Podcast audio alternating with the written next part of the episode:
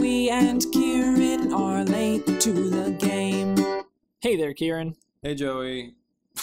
Welcome to another episode of Late to the Game, a video Mhm. game podcast brought to you by you and me, uh, where Yeah. we talk about old games that we missed out on the first time around, and also just old games and also just regular games.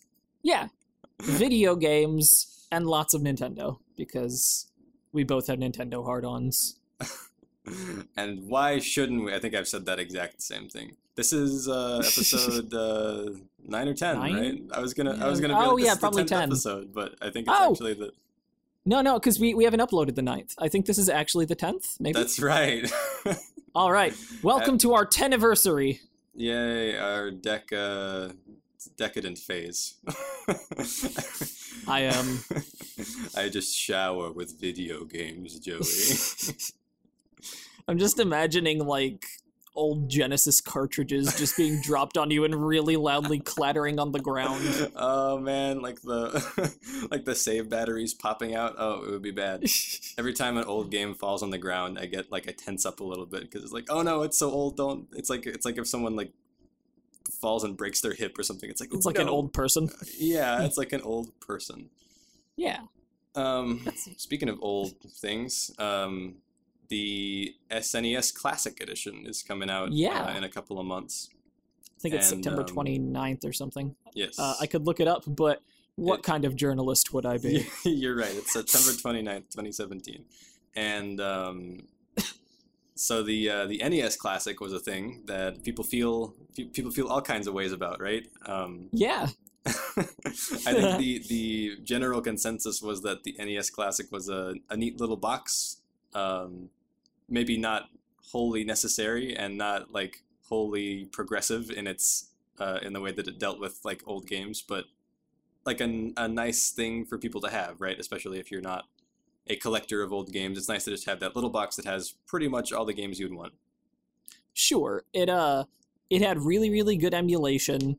Um it I've seen Sega treating their back catalog with just kind of I guess I don't know if reckless abandon is the right phrase, but Well, they have those. Uh, they have those boxes you can buy at like uh, Hot Topic or like uh, Urban Outfitters or whatever, where it's like yeah, it's like a Genesis shaped box with a bunch of games on it. yeah, and it's like uh those have really shitty emulation and like they're just not super well put together. Hmm. And are they, are they uh, like a, are, the, are the ones that I'm talking about that you find at like the like the novelty store? Are those actually like sanctioned by Sega? Yeah. Okay, but they're just like kind of low quality.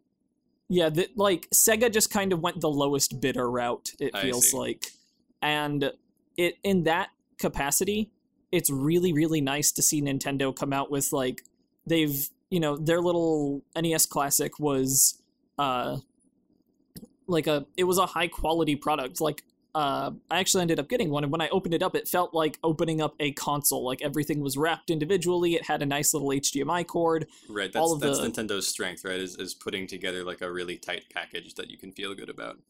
hmm Like every everything involved with it felt really nice. Like the the user interface was fantastic and hyper polished. Um, like there were save states and like like that alone was a really meaningful addition. And in addition to that, it's like all of the games ran in HD and look really really crisp. And right, they, they look they look good on your new TV. So you because I've I've I've I plugged uh, an NES into like my uh, HD TV the other day, and it's it's, it's not good, Joey. It's real bad. yeah, it's a it's a bad time. yeah. um so i i love so much of what the nes classic did and for what it was i think it was 60 59.99 i believe i think that was a really fair price based on what was that package. It was either 60 or 70 i forget. Especially because um, some of those games, if you want them physically, they can they can run they can run you a lot of money nowadays. sure. I i only really have two major complaints with the nes classic. Hmm Um, one of them is that the controller cord is quite literally two feet long.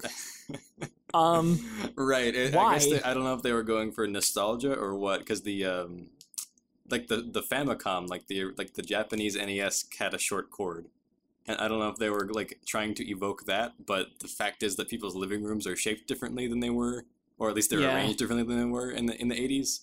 And now you typically sit like seven to eight feet away from your TV. If I mean, if you have the space for it, you typically sit Yeah, yeah, farther away from your TV than you did thirty years ago. And, Absolutely. And those those cords did not reflect that. No, they uh, they did not at all. Like it, it was just kind of a given. If you were going to buy the NES Classic, you were either going to buy extension cables for those little controllers, or you were going to have a very uncomfortable Right. uh, kind of setup. And um, they like the, it's not at least uh, based on like the uh, North American hardware. It's not just a nostalgia thing because I have an NES with NES controllers, and the cords are like twice as long. yeah. Um, so it, it was it it's just one of those weird like um, I think I remember hearing somebody kind of phrasing it as like Nintendo uh be like being famous for uh, tripping at the finish line kind of thing. they just they got real close. Well, I don't think we ever Um, talked about that in the show, so that's good. yeah. No, N- Nintendo has a, a really, really bad habit of uh, making a lot of really great decisions and then just like throwing a completely baffling decision into that mix to be like, oh, so you're stupid. And and then, of course, It's, the uh, other main problem with the NES Classic is they did not make very large quantities of it, and people wanted it, and they couldn't get it. Right? Yeah, that's that's easily the biggest issue with the console by far is just that they didn't produce enough of it. Um, it's it's just so frustrating because the NES Classic feels like something that was made for uh for uh like enthusiasts, but it also feels like it was maybe even more so built for just a casual audience, somebody who would see the box, kind of remember some of the imagery because like the box itself is all styled after the original like uh, yeah. like NES Action Pack or whatever it was called. Mhm. Um, It's for people who, who had fond memories of the NES, but weren't necessarily like, um, like at the level of enthusiast where you would still own an NES and a library of all the games you wanted to play. It's for people to, Yeah. to look at and be like, hey, I have some fond memories of this. Let's pop this in every once in a while and, and like recall those halcyon days of youth. yeah, just kind of someone who fell out of it and then they see this and they're like, you know, like maybe for you and I, it's like I played Super Mario Brothers 3 like four hours ago or something. Like it's part of my daily ritual, whatever. Uh, but I feel like this thing is really targeted at people that haven't played these games in decades. And then they see it's like, oh, Mario 3 and Zelda and Metroid and Yeah. you know Kirby's Adventure, whatever else, and uh, it's got a great selection of games. But they they really just they drop the ball so hard there because I it kind of breaks my heart as as someone who loves video games to see people really genuinely be like, oh man, I would love to play this thing, and it's just not an option. Yeah. Like Th- there were so I- few copies that people were like, because th- there are a lot of like enthusiast enthusiasts who would like pre-order them, but then it's like, no wait, you should let someone else have this because you already have a whole library of games or whatever. Like let let let this guy who like played Metroid with their mom, you know, twenty years ago, like let them have a turn. yeah, like but like ideally that shouldn't be an issue because you should just have enough units to sell to everyone, right? But that's not yeah, that's not the route that Nintendo went. So they, No, they sold like- out all their stock, and then they said like, "What? Like we're just not going to make anymore, right?" yeah. They they uh, officially stopped production. Yeah, Um, and like when when it was first announced, I was like sending pictures of it to my sister, who again is one of those people that like kind of grew up with this sort of stuff, but Mhm. didn't really keep up with it as the years went on. Mm. And I was planning on getting my parents one for Christmas because like I have fond memories of like sitting in my pajamas next to them playing, you know, Mario Yeah. and Zelda. yeah, And honestly, their gaming days kind of cut out there. right. And I thought that would just like I was so excited about like yeah. getting that kind of thing for them. And I was able to find one NES classic, and it was essentially by mistake. And that's after like uh like I was one of the enthusiast enthusiasts sitting there on Amazon waiting for the countdown for it to go live, refreshing the page, right. and Amazon crashed. Like I was there at fucking ground zero and I like even being exactly in the right place at the right time, I wasn't able to get one. That's how few of them there were. and-. It was they they never like stock never got better. Like Yeah.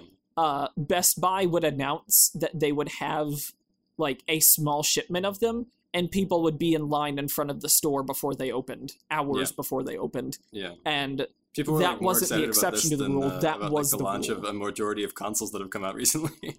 yeah. Um, okay, And, uh, so they- sorry, go ahead. Oh, I was just gonna say they ended up selling something like 2.3 million NES Classic units.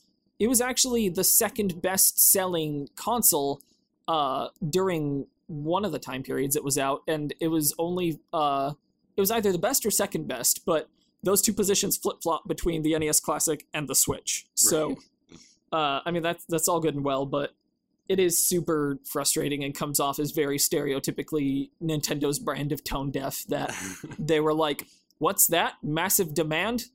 Oh, uh, let's let's not do that right now." It's like, guys, why? so okay, so that is that is the cultural context in which we currently find ourselves. As Yes. Nintendo announces they are going to do another uh, classic console, this time based on the Super NES.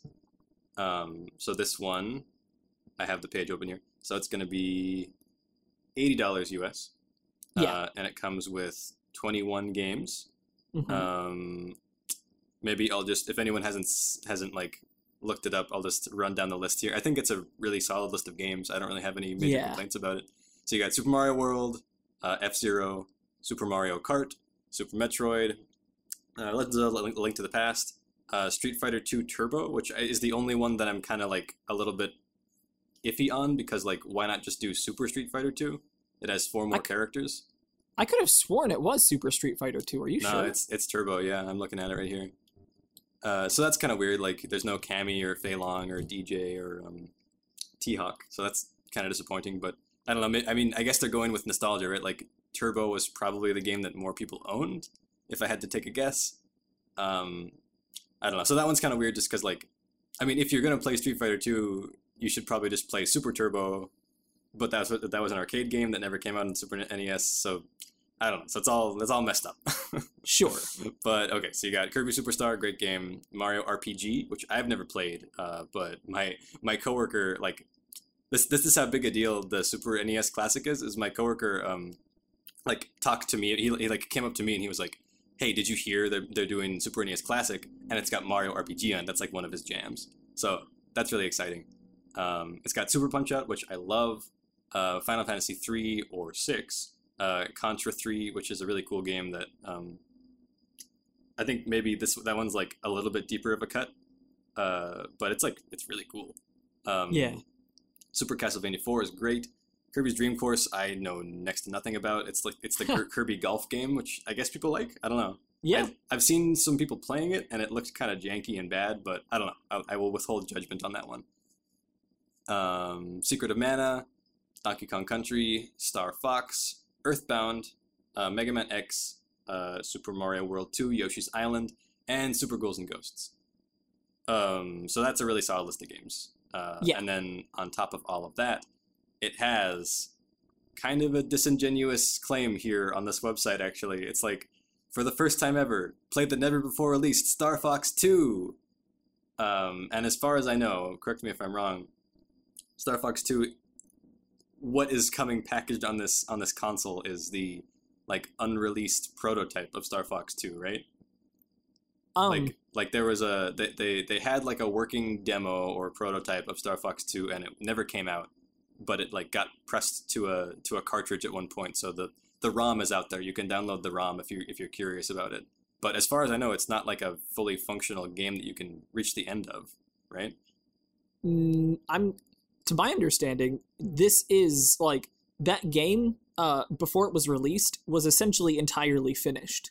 Uh, Oh, they might have gone, yeah, they might have gone back and polished up certain aspects, but to my understanding, it is absolutely a game that you can play through to the end. That's pretty cool then. I, I was under the impression that it was just like a, a weird like oddity, when, in which case it's like that's neat, but also like that's not really I don't know, that's not a selling point for me. That's like something I would go to a museum and see rather than like like buying it as my 20 second game on this 22 game collection.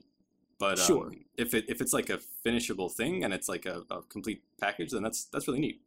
Yeah, to my understanding, that's exactly what it is. That's a that's a really cool like um kind of open-minded decision on Nintendo's part. Like, Yeah. take a look at this thing that we weren't quite satisfied with before, but hey, you would like to see it, so take a look at it. Mhm. And supposedly the whole reason that the game was never released was because uh like the the Sega Saturn and PlayStation uh were were coming out and uh Nintendo didn't want to compare the Super Nintendo's 3D capabilities to those consoles capabilities oh, they were they they're were like- ashamed. yeah That's uh, sad.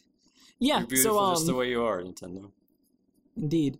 And uh like I do feel like this game would have probably gotten lost in the shuffle at the end of uh the SNES's uh lifespan. So it is kind of cool to have it come out now where it might actually get more attention in a way. Like Yeah, yeah.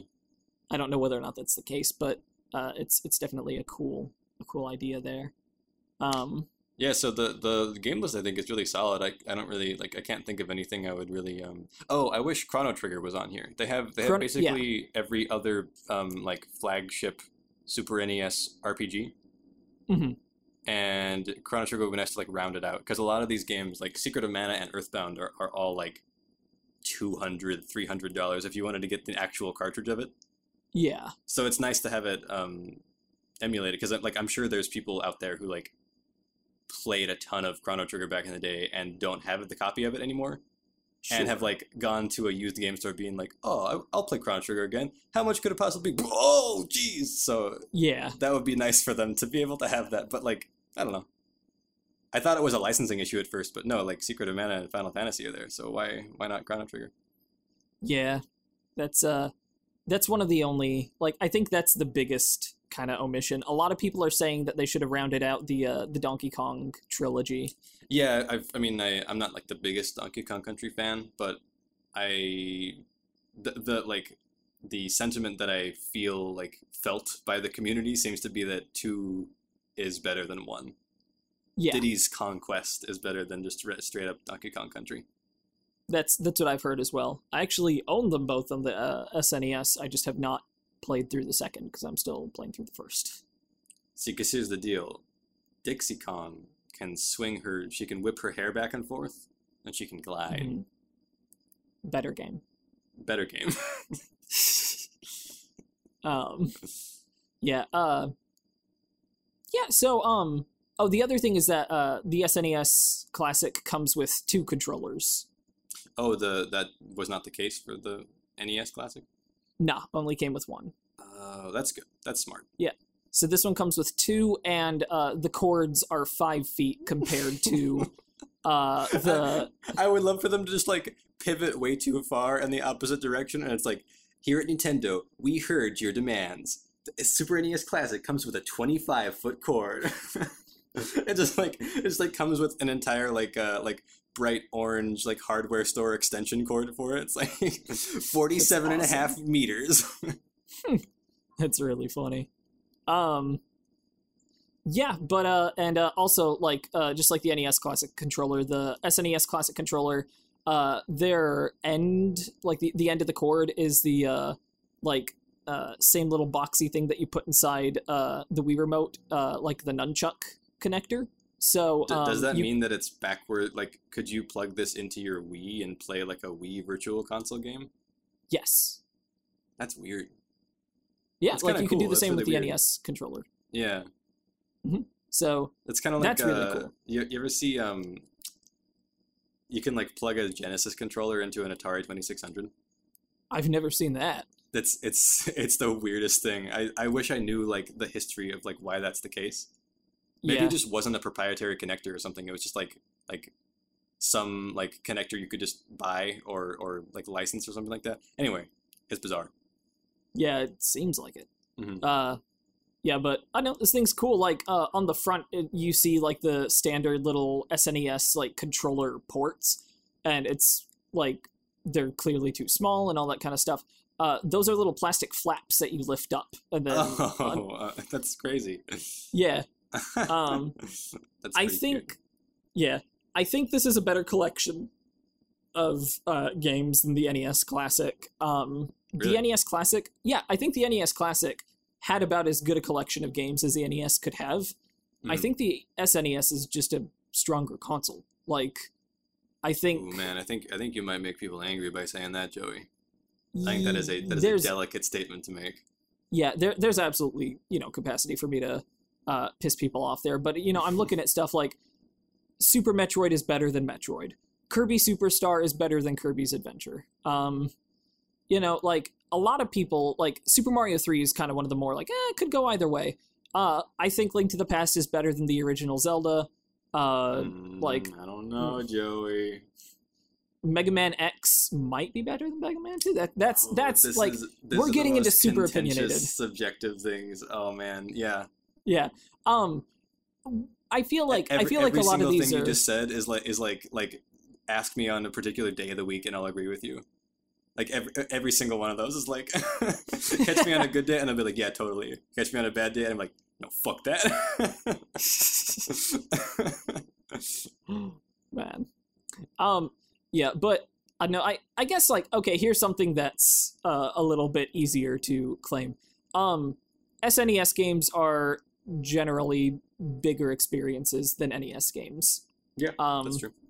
So you know, like I I feel like even though this is 21 games as opposed to the NES Classics 30, Mhm. uh, y- there there's more bang for your buck here.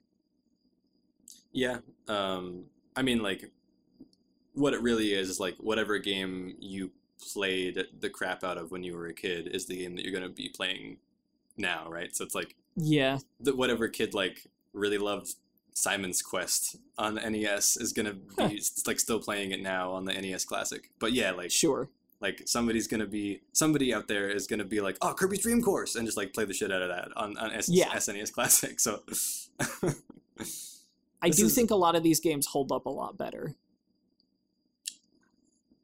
Getting it. Here, do you want me to? I have my uh, NES Classic box right here. Do you want me to list the games that are on there? Actually, yeah. Help me Okay. out here. Sure, just a second. Help me agree with you. Okay.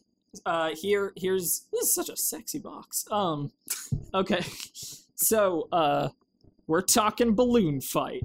We're talking bubble bobble. Okay. Uh, Castlevania, Castlevania 2, Simon's Quest, Donkey Kong, Donkey Kong Jr., Double Dragon 2, The Revenge, Dr. Mario, Excitebike, Final Fantasy, Galaga, Ghosts and Goblins, Gradius, Ice Climber, Kid Icarus, Kirby's Adventure, Mario Brothers, Mega Man 2, Metroid, Ninja Gaiden, or Gaiden, whatever, Pac Man, Punch Out, featuring Mr. Dream.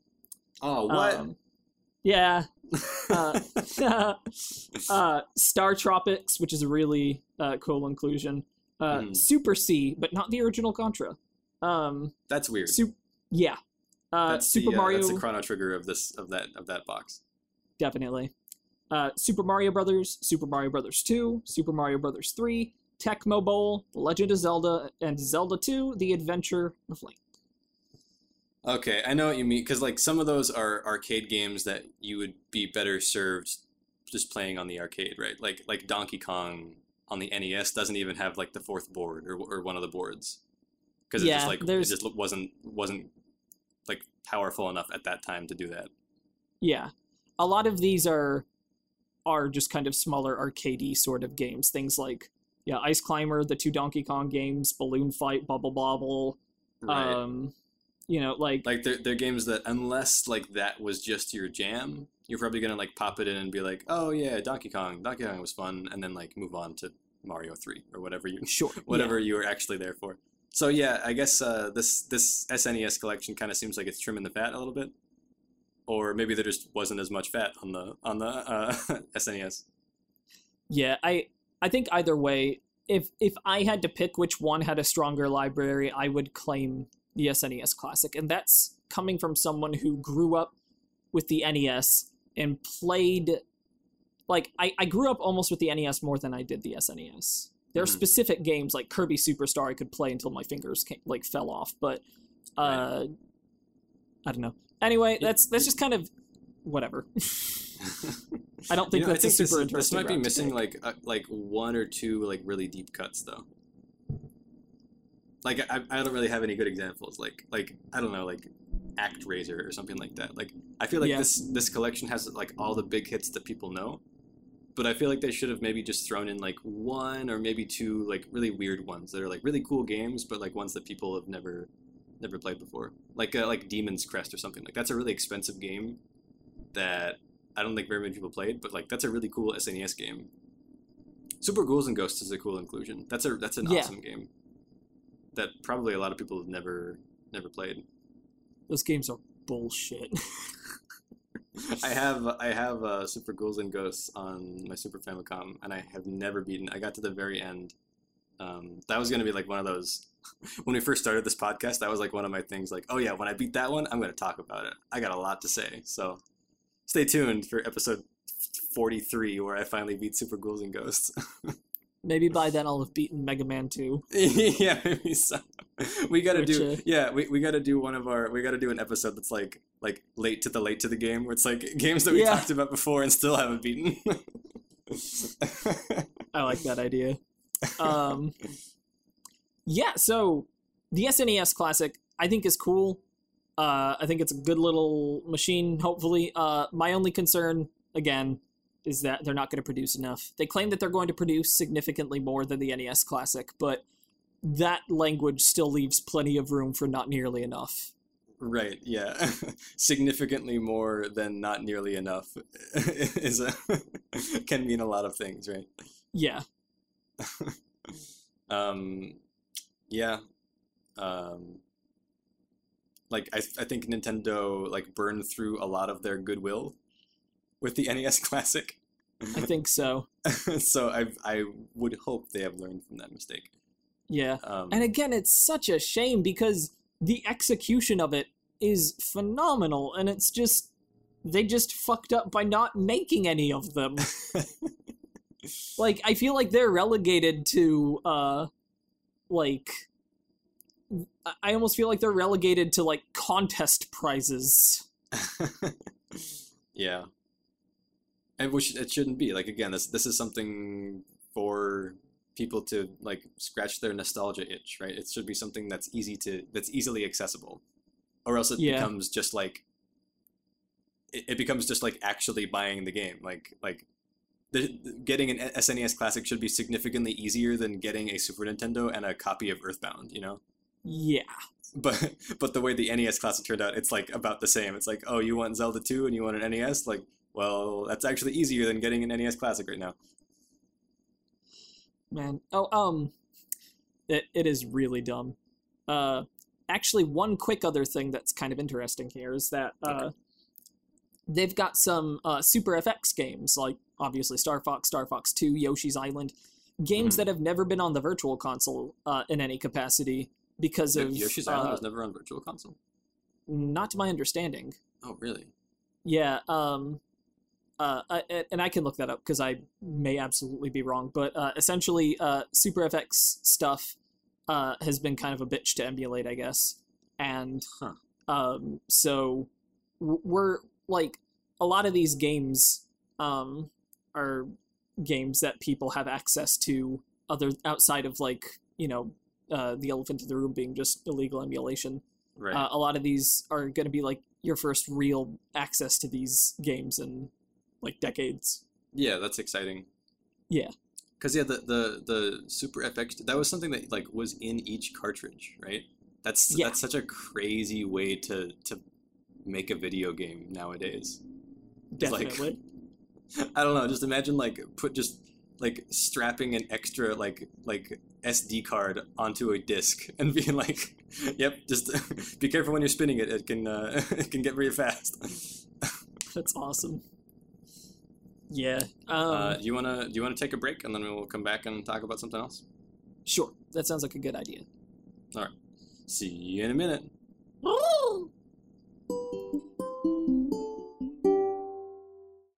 Hey there, buddy. Hello. Welcome welcome back from the break, Joey. Yeah. I broke. uh, so we're done talking about SNES Classic. Yeah. 10 out of 10. Try to find one. um, what what have you been up to? What games have you been playing lately? Well, uh, let's see. I've I've been playing some of Arms still. Uh, I talked about that already, but Arms is uh, real good. You know what would be Um, awesome? I'm sure I'm not the first person to come up with this idea. What if they added punch out characters to arms? Yeah, that that would be fun. What if they added Uh, peop- Mike Tyson to arms? I think I want a photoreal Mike Tyson, uh, whose arms stretch like Michael Jordan's at the end of Space Jam. Just all all mics have that inherent ability. That's awesome. that was an established part of the Space Jam canon that they just did. It, Yeah. it was, it was a deleted scene, but That that was uh, some of the lore that only shows up during the loading screens.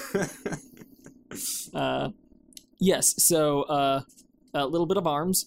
Um, I've been playing uh, Rivals of Aether, uh, which is a uh, yeah, tell In me, early tell me access- about Rivals of Aether because there's so many games now that are blank of blank that I get them mixed up really easily. Sure thing. Uh, so Rivals of Aether is an early access game on Steam, and it is a platform fighter, which is uh, just kind of the uh, more like correct or like the the nicer way of saying it's a Smash Brothers clone. right, right. And- The uh, the like legally distinct way. Yeah, You can say it's a Smash Bros. style game without mentioning the name Smash Bros. Yeah, and like it, it, it's not PlayStation All Star style. Like let's make a couple of. It's like no, you you smack people off the side of the stage. Your whole point's to keep them off of the stage. Uh, they you know like they have percentage that goes up as you do damage, all that kind of stuff. Mhm. Um, it it's got really good uh pixel art. Like everything's really sharp. Everything looks good. Uh, it plays really well.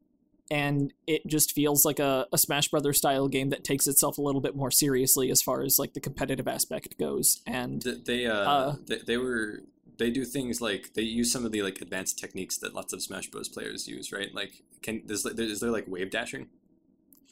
I I've only played for maybe an hour or two, so I uh Okay. I do want to say that that kind of stuff is in the game and it's like uh intentional as opposed to melee's kind of like whoops for like half of its high level play. Yeah. Uh but um like they're I'm, I'm You're, trying to think enjoying like it. yes, it, it is good. Okay. Um there like there aren't a huge number of characters. There's only like I think 8 right now and Ori from Ori and the Blind Forest is coming later. Oh what? uh, Yeah, okay.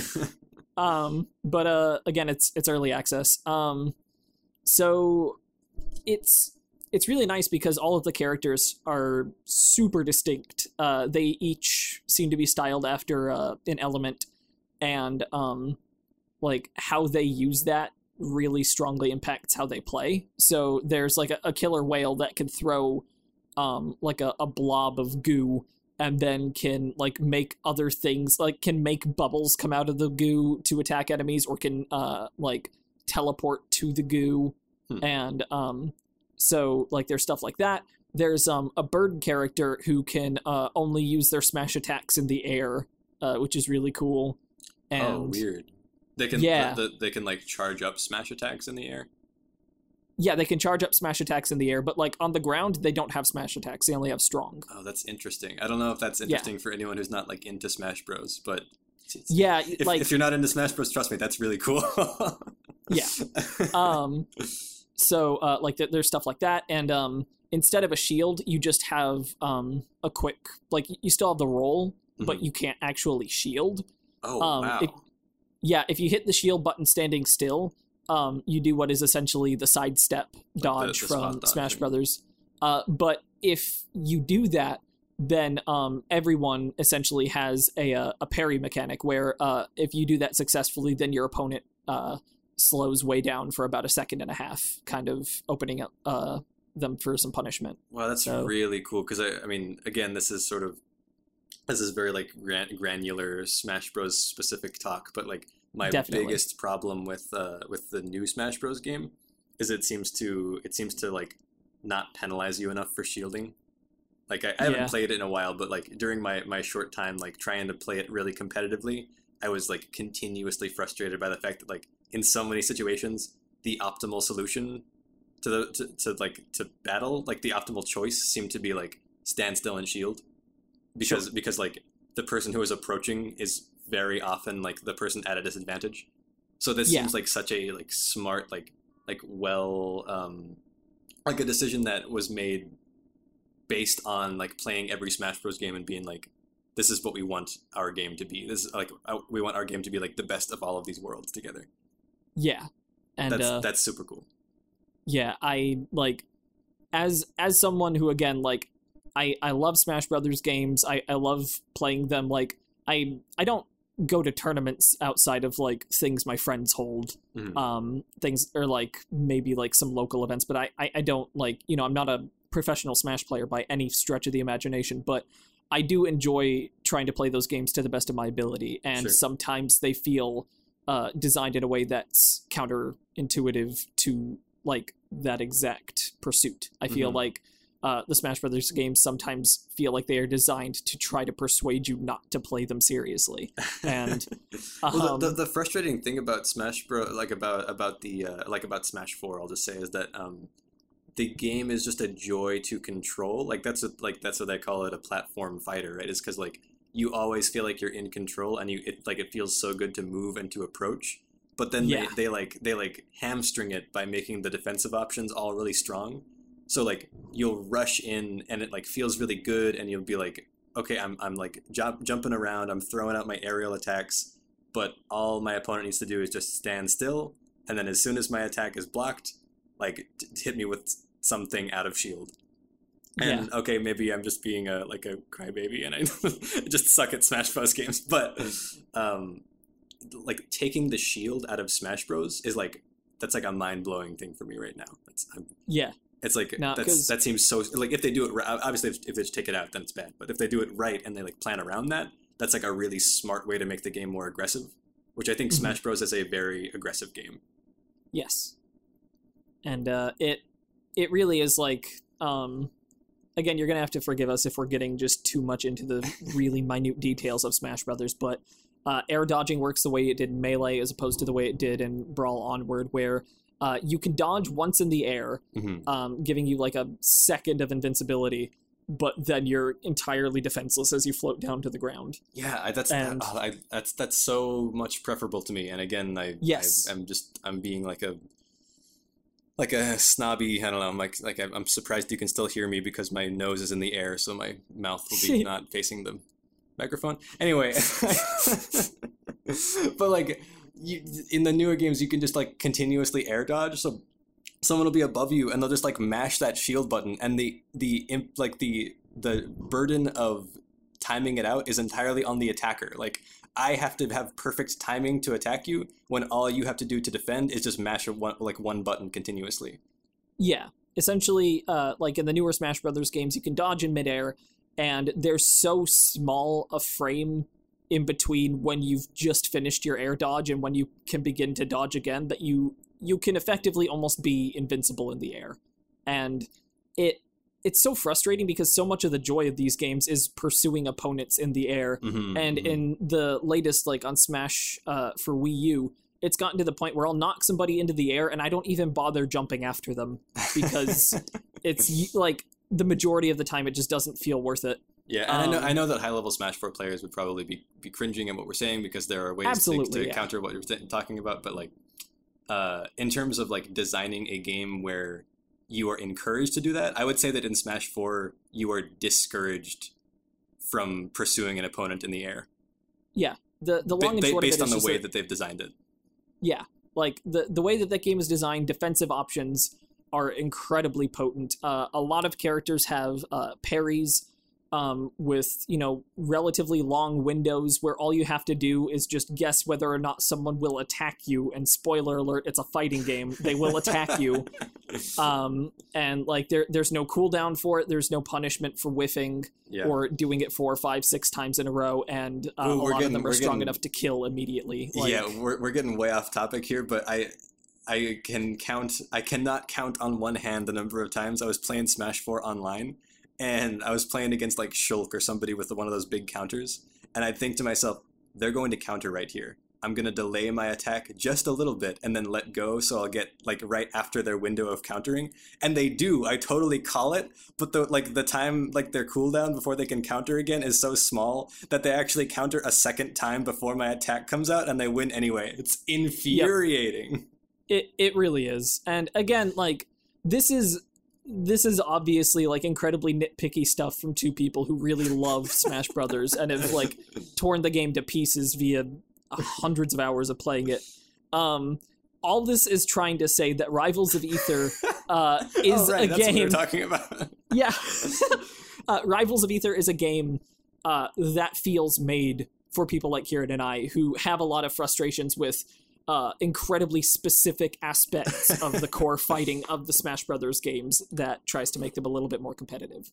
I I've played Rivals of Aether again for something like an hour or two, um, so I, I can't say with certainty whether or not uh, you know it's like everything I want it to be kind of stuff. right, but right. um at least at this point like it's really fun uh it's like uh I, I get a lot of the decisions they're making uh and i appreciate them and uh it like my smash brothers playing i guess skills carry over enough to where within like 10 or 15 minutes i was like pretty easily taking down the like hardest difficulty uh cpus and stuff so Nice. is um, there uh, it, is there like- much in the way of single player stuff for that game, or have they been Yeah, focusing mostly on on like? I imagine it's a, like they're trying to make it a competitive game, so they would be focusing primarily on like the tournament aspect of it. Yeah, but it's actually got an interesting mode that I haven't checked out myself, but uh, I've seen other people play. Um, I I want to call it like Abyss or something. I forget exactly what it's called, but essentially, um, it's like a weird sort of horde mode Okay. where um, you're like fighting different opponents, and it'll like have you do different things. Like, hey, there are these like floating things that you need to destroy within this amount of time, and then hey, now you have to fight uh, like a certain number of weak enemies, or you have to fight one stronger one, and uh, Is it kind of like kind the uh, the um what's it called the mode in Soul Calibur where they they would introduce weird little extra mechanics to you, where it was like there's a bomb that's gonna go off after a certain amount of time. Is it like that? I, I, I'm not really sure. Uh, are you talking about Soul Calibur two? Yeah. Okay. Um, I don't think so because like in this one, it's like it's all happening on the same stage, just like Oh, one okay. thing after the other. I see. um, and it's also co-op and uh, it seems like a really interesting mode it seems like they, they've got the basic kind of arcade mode uh, they've got uh, they've got training stuff that goes much more in depth than you know like anything smash brothers has ever done where they essentially Right. teach you like these are the inputs go Right. uh, yeah. like uh in, in rivals of aether they uh they have stuff get granular to the point where um they have character specific tutorials for your different mechanics and that's uh, that's something that yeah should be in Smash Bros. games, but of course they're not gonna. They wouldn't do that.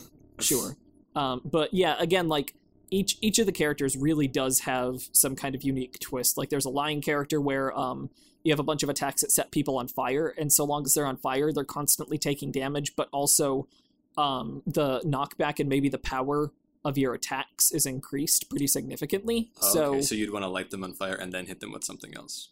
yes That's cool. yeah like it, it really really feels like a game made by people who love smash brothers but uh like have very granular uh issues with some of the the baseline fighting mechanics Yeah, so, I, I was not that excited. Like I've seen people play this game before, and I was like, "Oh, that looks interesting," but maybe it's not for me. But after just having this this conversation right now with you, is like, okay, I gotta play some Rivals of Aether. yeah i uh it's it, it gets my thumbs up um so far i guess uh trying to trying to think if i've been playing anything else interesting in the meantime what have you been playing good sir what have I been playing? I've been uh, continuing my, my my dark journey into the depths of uh, of fighting game story modes. Um, I've been playing uh, BlazBlue Calamity Trigger, which Mhm. is the first game in the BlazBlue series of fighting games. Um, and if you don't know what that is, it's like a um, it's a, it's a 2D fighting game similar to Street Fighter, um, but it's made by this studio called Arc Systems Works, and they are known for um, the Guilty Gear series, which is another. They're both series. they're called anime fighters because they're um, the visual aesthetic is very is very like modern anime, um, and they're generally like a lot flashier, a lot more like ostentatious than than Street Fighter. There's a lot of like air combos and like air dashes. You can like pull off a lot more. Have I talked about this on the show already? I, I feel awful, but I don't remember. I, I don't remember either. Oh well, uh, that's it's the the game's so nice. I talked about it twice. Um, I'm playing Hmm. through the story mode right now, and this is sort of like a part two to my my long-winded conversation about Mortal Kombat story mode from a couple of uh, a couple episodes ago. Uh, BlazBlue has a has like a visual novel story mode where you're um, it's like uh, I don't know if you've played a visual novel before. It's like um, I don't know. It's, it's just like reading a book, but there's like characters almost like pantomiming the action up on stage uh, on top of you. Uh, so the let me let me just let me just tell you, Joey, that the the story, the plot of the BlazBlue series is like maybe as convoluted as a plot could possibly be. Like th- there might be a more impenetrable story somewhere in fiction, but um, I sure haven't found it. Um, it's a game, and here's the, the main the main issue is that it's a game about like this. From what I can gather, the central the, the plot revolves around this cataclysmic world-ending event that will also like revert time back to a point like a certain number of days in the past. So the storyline of the game is sort of this endless cycle of of people trying to stop this like apocalyptic like world detonation. And then of course they're not successful. But then at the end like a character will just like have this offhand remark where it's like maybe next time things will be different. And then time will like reverse itself back to like the day before. And they'll do it all over again but slightly different. So it's like a game about like the butterfly effect in a way which is kind of fascinating because um, it sort of solves that. We were talking about the problem of uh, of um, fighting game storylines a couple episodes ago about how like there's only one canon ending, so it's weird when there's all these like extra endings um, because like what what do you believe and what's real, and it's kind of frustrating when the ending that you liked turned out to not be the ending that the developers liked.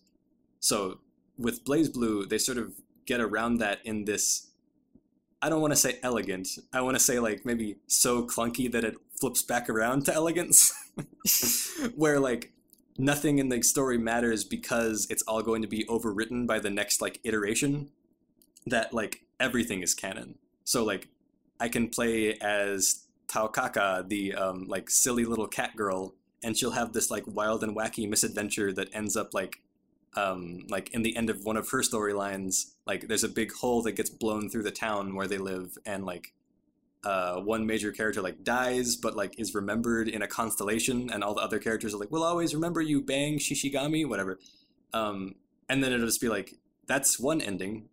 Now go back and like read another chapter, and then you'll have a whole different ending." And like neither one is wrong because it's a game about like repetition and like consequences. so I can't even really say that I'm enjoying myself.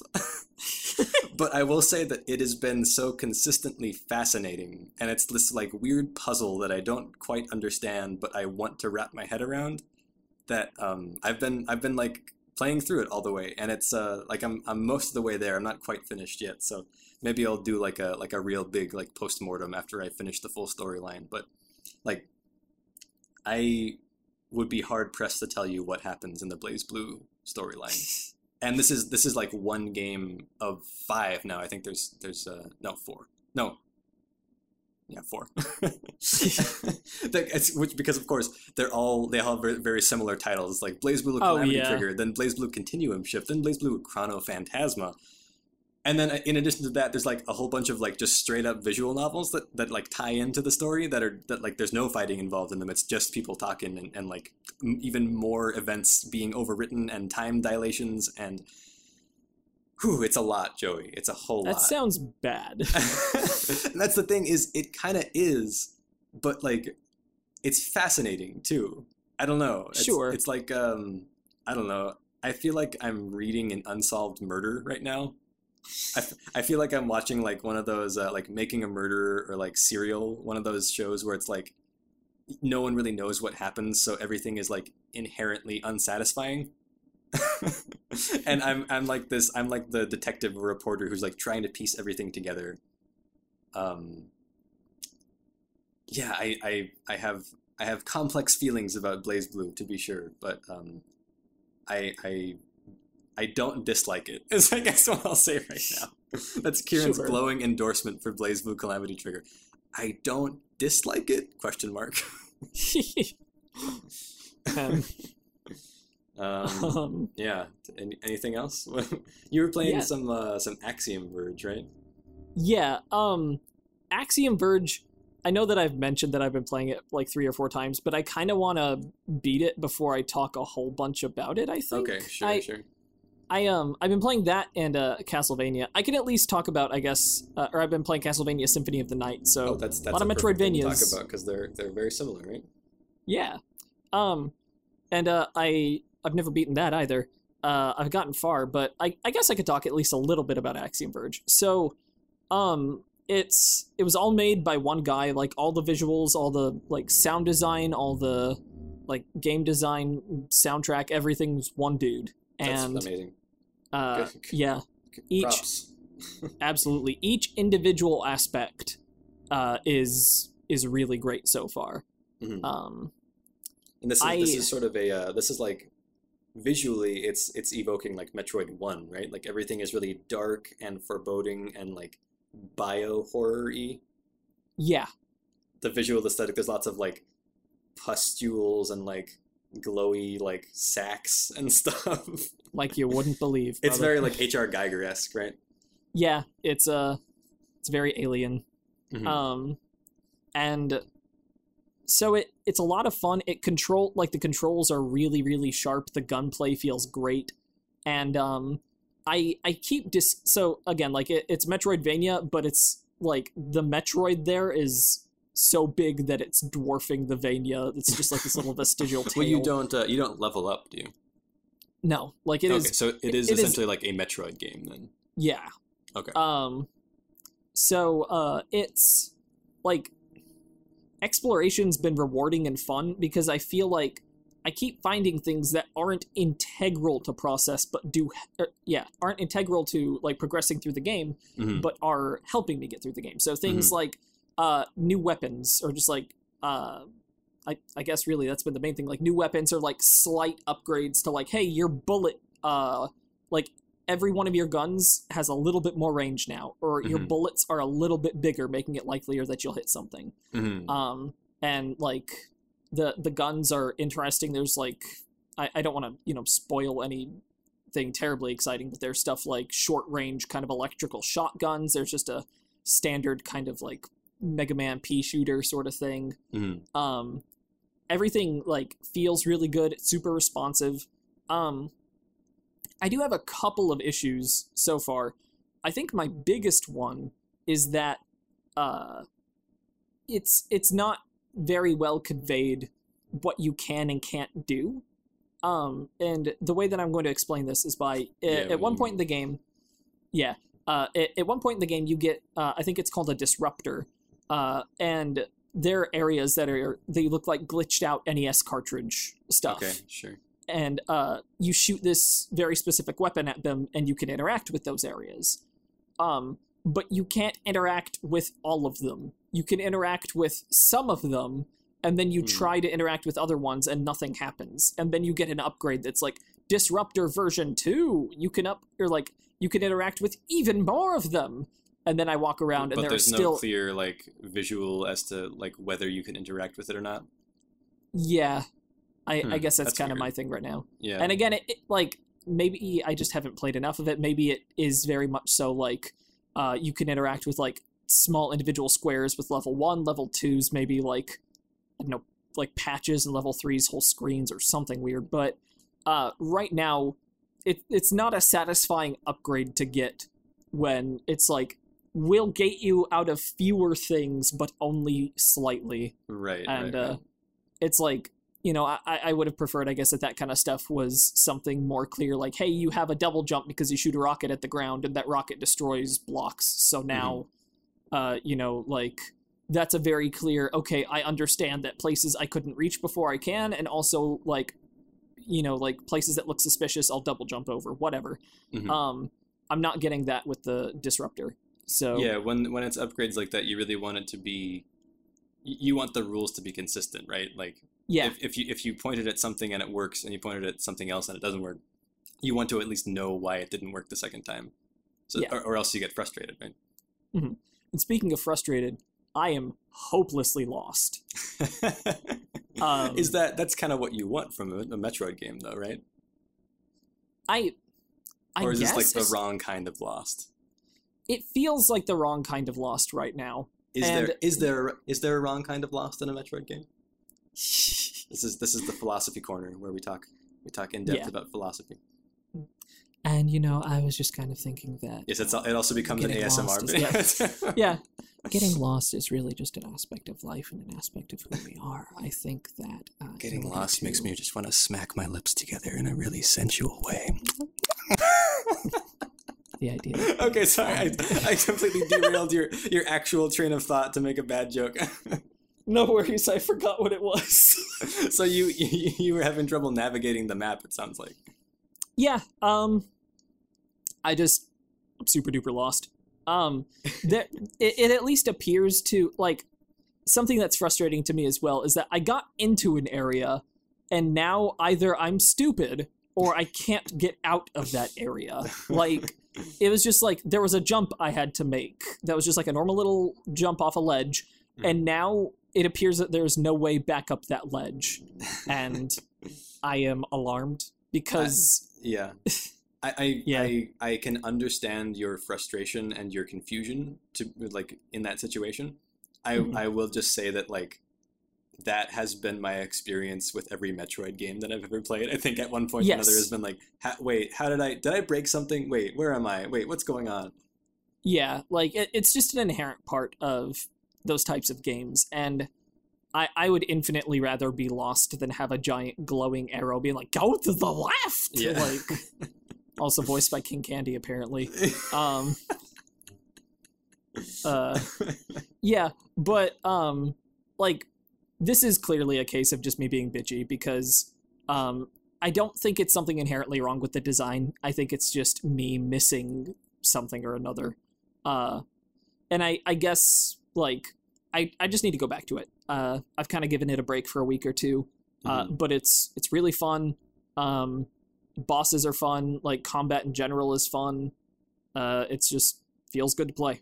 I Yeah, I that, that recommend was it a so game far. that I uh, I was going to pick it up when it first came out, and then my, my computer couldn't run it for one reason or another. Um, and now I I'm wondering if it's gonna have there been any plans to have it released on the Switch? yes, that might, that might be the the platform that would be good to play it on for me. yeah, definitely. It uh, it is coming to the Switch, and uh, I would absolutely recommend it. It's Yeah. it's the kind of game that I'm getting lost in, but it feels like a kind of game worth getting lost in. I guess. Wow. I know. And we're back that- to here, you- ladies and you gotta you gotta get like an image of like a person like walking in like a sun dappled forest, and then like get like a nice uh, nice cursive font and put that up there. Man, on um, on a final note, Yeah. um, on a on a brown note, if you will. I don't know if I've shared this with everyone, but Kieran's voice is a brown note for me. Every time I talk to this guy, I I have to shit. it's like it's like seconds after we stop recording. For, for every episode of this podcast we've done, you've been like, okay, I gotta go, I gotta go. Sorry. It's it's so wonderful. It's Truth be told, that's the only reason I do this podcast is because I'm kind of blocked and like I'm just like human laxative. Yeah. I'm like, I'll, I'll put up with this guy, you know, 10, 15, 20 minutes, whatever. Like, it'll mean I'll have a nice, a nice bowel movement and then I can get on with my day. So, uh, Kieran, if, I've got that you- familiar sense of pressure. if if you two uh, are forced to to evacuate your bowels every time you listen to my voice, send us an email at what's our email address, Joey? Oh, yeah. It's uh, Joey and Kieran, late to the game, at gmail.com. Kieran is spelled K I E R A N. And uh, you can also find us over on YouTube at Late to the Game. And uh, We're- we're on iTunes. Late to the game, right? Probably yeah. Uh, I, well, I mean, like, okay. I I haven't given us a custom URL yet, so uh, it might just be like uh, YouTube slash and then like Okay, If you just eventually we'll have it. a good a good short URL for you to, to go to. Yes. For now, just do a do a YouTube search, I guess. yeah, and uh, we'll we'll pop up and uh, yeah, still on iTunes, still on uh, Google Play Store, and uh, if you guys would be willing to uh, drop us a review, I guess on iTunes, uh, that would be super duper slamming. Yeah. Um, because yeah, we we would like to uh keep making uh this podcast, and we Even- even can't a unless we're review. given positive reinforcement. that's that's that's right. Even even if your review is uh, is I pooped my pants after listening to Kieran for an hour. Just- it would be good to know. I can start. I can start talking like this from now on. Maybe that'll. Uh, maybe that's like. Maybe that's like a. Um, like that'll that'll like keep you keep you from pooping. You know. yeah. Like if you have diarrhea, then I, then I'll talk in a high pitched voice. I have to I have to have like this perfect like like right up here in my upper register. That's that's the only way I can talk, so I don't just cause people's bowels to like fold in on themselves. I am super curious if this is an everyone thing or if this is a me thing. Like, I'm just imagining you being a college professor and just the entire class just kind of like getting red and sweaty.